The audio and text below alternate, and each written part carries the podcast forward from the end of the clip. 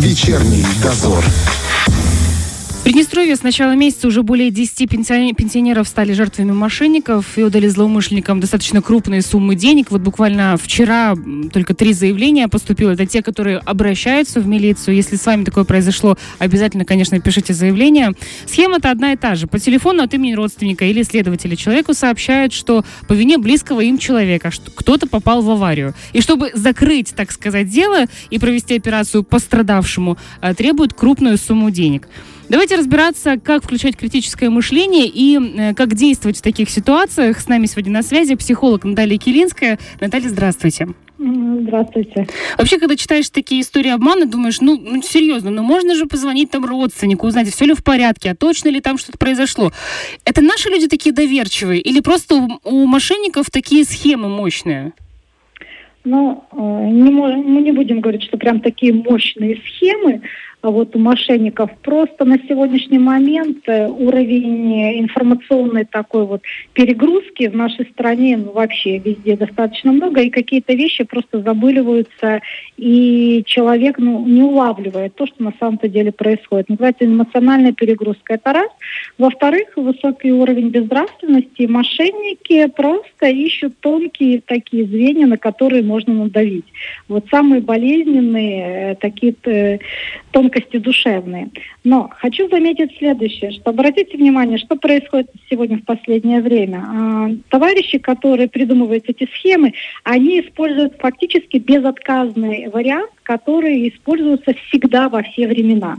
Это, как правило, привлекаются лица, которые имеют какую-то ну, обязанности должностные. Я имею в виду, люди в погонах привлекаются uh-huh. вот к этой истории. Могут привлекаться врачи. В могут... смысле, имеется в виду, что это они, да, вы имеете да, в виду? Да, uh-huh. конечно же, за, за кадром действуют совершенно другие. Но, как правило, одевается облик э, тех людей, к которым мы всегда испытываем uh-huh. ну, без, безукоризненное доверие. Uh-huh. Вот. И это было всегда. А вот просто сейчас э, очень много, да, информационные связи, такие у нас э, очень много разных вариаций появилось, доступа каждому, персон, каждому персонально появился доступ. Мобильный телефон это просто феноменальная история. Uh-huh. Вот. Раньше это был, да, на, там, допустим, на дом, целый или там вообще на, на полсела один телефон. То есть такие схемы как бы не провернешь. Uh-huh, uh-huh. А, вот. а сейчас есть доступ к каждому сознанию. Вот, соответственно, человека могут, собственно, любого подловить. Как правило, да, это люди особо доверчивые, пенсионного возраста. Вот, кстати, кажется, что вот ты слушаешь, думаешь, ну я все понимаю, я уже взрослый человек, я все, я, я не попадусь на такое точно. А вот от чего зависит, что человек попадется на эту удочку или нет? И можно ли быть уверенным, что вот, ну, меня это не коснется, потому что я самый умный? Ну, вообще установка «я самый умный, меня это не коснется», она у меня уже вызывает вопросы, коснуться может любого и каждого. А, абсолютно никто ни от чего не может быть застрахован. Здесь вопрос немножко по-другому. Насколько человек может действовать объективно в рамке какого-то здравого алгоритма в стихийных ситуациях.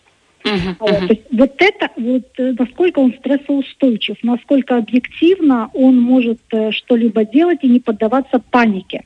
Потому что что мы сейчас говорим, вот эти все истории, которые прокручивают, это как раз про паникерство, про эмоциональность, а не про хладнокровие, про а, четкую последовательность и алгоритм действий. А вот, то есть люди, которые стрессоустойчивы, которые э, вполне спокойно, не то что спокойно, а адекватно могут просчитать несколько комбинаций вперед, то есть несколько uh-huh. действий вперед, они реже попадут, ну реже попадаются на крючки вот таких вот э, товарищей, мошенников. А люди, которые чрезвычайно эмоционально увлекать, ну, увлекающиеся по жизни, которые себя плохо контролируют, uh-huh. вот они гораздо чаще идут на поводу вот э, предложенной инструкции уже по телефону. Да, потому что в списке пострадавших вот по большей части это пенсионеры именно.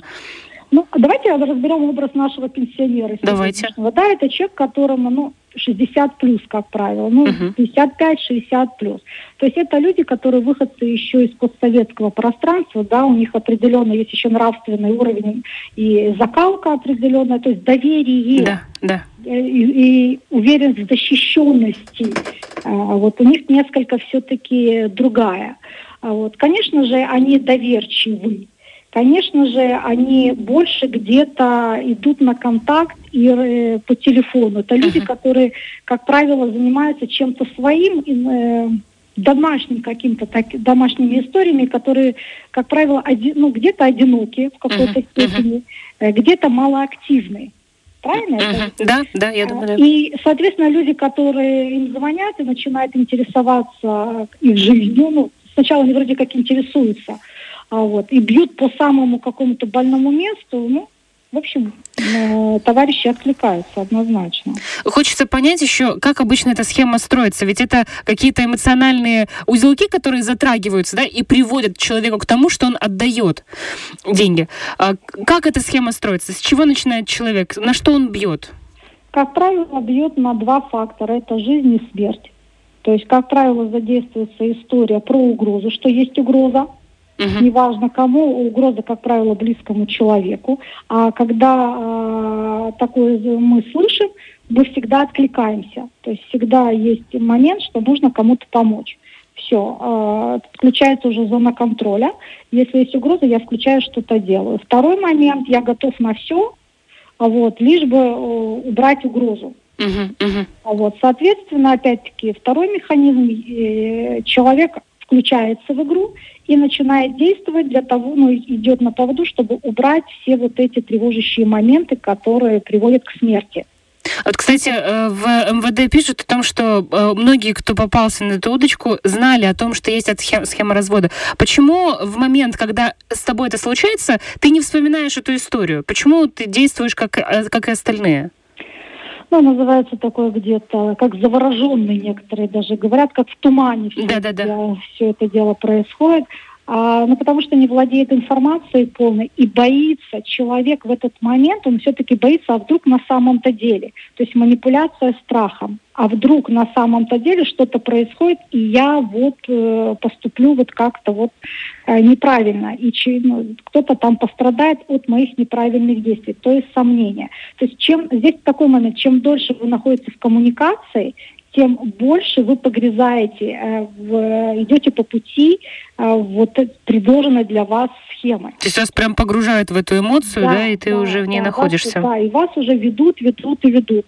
А вот здесь, конечно же, сразу прервать общение, вот 30 секунд разговора и положить трубку, и, собственно говоря, решать вопрос, прозванивать, свой, э, прозванивать своих родственников, раз уж так оно получилось.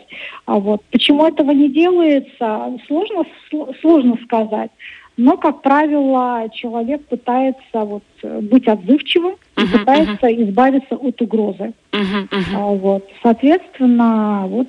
Я еще слышала э, такие варианты, когда тебя торопят, то есть надо вот сейчас, сейчас, не, не потом, а сейчас. И вот этот момент, что ты не можешь остановиться и подумать, э, также является вот этим крючком, где... Фак, фактор стихийности. Фактор стихийности называется еще эшелонированного такого броска, который снимает вот эту критичность мышления. Ты должен сейчас и здесь. Угроза вот она сейчас и здесь. Промедление равно смерти. Uh-huh. Вот. Uh-huh. И в любом случае а, промедление равно смерти это если вы конкретно здесь и сейчас участник событий. Uh-huh. И на вас, и на ваших глазах разворачивается это действие. Только тогда. Но видите, нам сложно эту схему каким-то образом донести до каждого, uh-huh, uh-huh. а вот здесь и сейчас. А вот поэтому все-таки такие случаи, к сожалению, происходят. Но как единственный вариант немножко остановить эту всю историю, это все-таки информирование. Просто информирование, не, э, ничего другого в этой истории э, ну, малоэффективным себе представляется. Вот. И второй момент – это как раз работать над своей стрессоустойчивостью. А мы сейчас об этом еще поговорим. Давайте, смотрите еще раз. Значит, э, предположим, что человек сейчас оказывается э, вот в этом разговоре, и разговор продолжается, может, даже больше 30 секунд. А как вот, может быть, э, внутри себя, какие себе вопросы задать, э, что сделать, чтобы вот как-то разбудить мозг, критическое какое-то мышление, чтобы противостоять этому? Э, вы знаете, я сейчас скажу парадоксальную вещь. Нужно взять себя немножечко, э, ударить, ущипнуть, ударить, ударить ну, рукой об что-то, так как бы хлопок определенный сделать, чтобы вызвать э, такое действие активное. Это позволит немножечко переключить внимание. Uh-huh. То есть действие, хлопок, небольшой, небольшой болевой эффект очень здорово работает.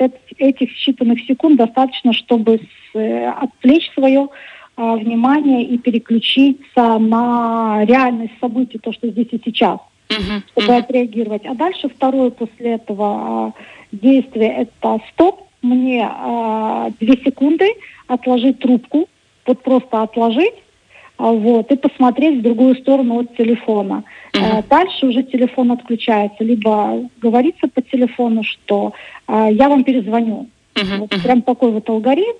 Сначала действие, а потом вы откладываете телефон и говорите, что вы перезвоните. То есть, ну, в разной последовательности, как кто там сообразит. Но прежде всего это действие, которое позволяет выиграть время и переключить сознание.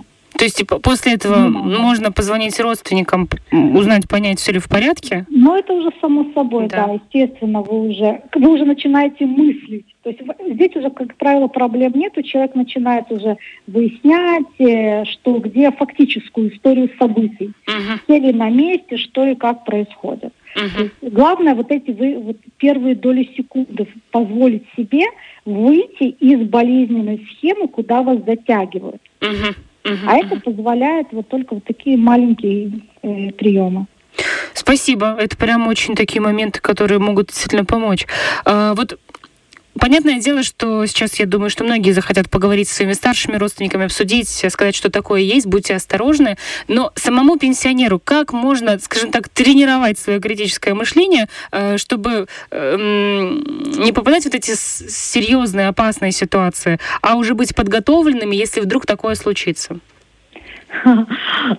Ну, знаете, пенсионеру тренера, во-первых, не, не доверять ни, ни по телефону. В принципе, пенсионеры э, должны для себя понять, взрослое поколение, что все, что мы слышим, э, только слышим, но не видим, мы ничему не доверяем. Это раз. Во-вторых, достаточно много читать. А, вот. Обязательно заниматься двигательной гимнастикой. Есть еще у нас э, специальная нейрогимнастика. А, вот. Можно за, прочитать вот эту информацию, как это делать, и каждый день развивать, делать определенный комплекс упражнений. А вот. В-третьих, все-таки перевести локус внимания на обычное общение. Пусть лучше оно на лавочке будет общение, нежели а, все время находиться в вакууме, вот, и как-то так лишить, лишать себя такой вот активности и позитивного контакта. То есть такая социализация плюс спорт. Это mm-hmm. тоже всегда поддерживает. Обязательно, обязательно, ну именно нейрогимнастика. Вот я спорт спортом, конечно, это очень хорошо, uh-huh. но определенно вот э, то, что связано с развитием мелкой моторики и координацией движений, вот оно позволяет, ну прям стимулирует хорошо активность и деятельность мозга а вот, лучше себя чувствуешь, меньше поддаешься панике, а, вот, соответственно, лучше себя контролируешь. Здорово. И еще один момент, знаете, немножко другая сторона медали. Э, мы говорим зачастую да, в каких-то таких сложных, опасных моментах. И вот это, мне кажется, в нашем неспокойном мире еще больше наслаивается, наслаивается. Как жить в этом опасном мире? Понимаете, вот чтобы вот совсем плохо не стало, скажите нам как психолог, пожалуйста. Как жить в опасном мире? Да. Мы живем же как-то. А, э, комфортно жить в опасном мире. А, ну, в нашем мире все может быть. Э, просто на, самом деле фиксироваться на определенных своих достижениях, на определенных радостях, а, вот, позволять, позволять себе а, видеть только хорошее на самом-то деле. Больше слушать, отключиться от информационного перегруза, от, инфо, от, ну, от новостей совершенно ненужных, и больше находиться в контакте с природой. Да. А, вот. Этого Только, не хватает, действительно. Э, вот, перейти немножечко на землю, а вот, работать в огороде, называется, высаживать, пересаживать. Э, столько много это занимает времени, что совершенно отсутствует как раз вот эта вот нездоровая активность, а вот, и ты перестаешь э, действительно переживать за что-то другое, потому что ты находишься в деятельности. Только Земля как раз наполняет позитивом, я имею в виду деятельность, да, вот активная uh-huh, такая, uh-huh. с природой, э, вот она как раз позволяет, особенно товарищам уже в сознательном таком возрасте, себя контролировать угу. и лучше чувствовать. Все остальное, ну, малопродуктивно на самом-то деле. Спасибо, потому что хочется, хотелось бы в конце, знаете, немножечко что-то позитивного, а то мы так... Ну, да вот... в жизни как раз, когда ты да. работаешь вот с чем-то, и ты видишь продукт своей деятельности, он наполняет тебя энергией жизни. То есть только так это, естественно, быстро и доступно. Спасибо вам огромное, Наталья. Спасибо, что нашли время сегодня с нами поговорить. Хорошего вечера. Да, спасибо, всего доброго. Друзья, у нас э, на связи была психолог Наталья Килинская. Ну что, надеемся, все в лес. что как-то... Все в лес, нейрогимнастику делаем, и если да. что, бросаем трубки и не видеть на эти вот. Вот момент мне, мне понравился вот с этим ущипнуть как-то. Угу. Это вот действительно себя да. это выводит из э, вот этого оцепенения, ужаса, страха, что что-то произошло и все теперь будет плохо. Угу. Интересные вещи, да, вот так вот поговоришь с психологом и, и не думаешь, что такое возможно. А бывает. Не зря же говорили, ущипните меня. Вечерний дозор.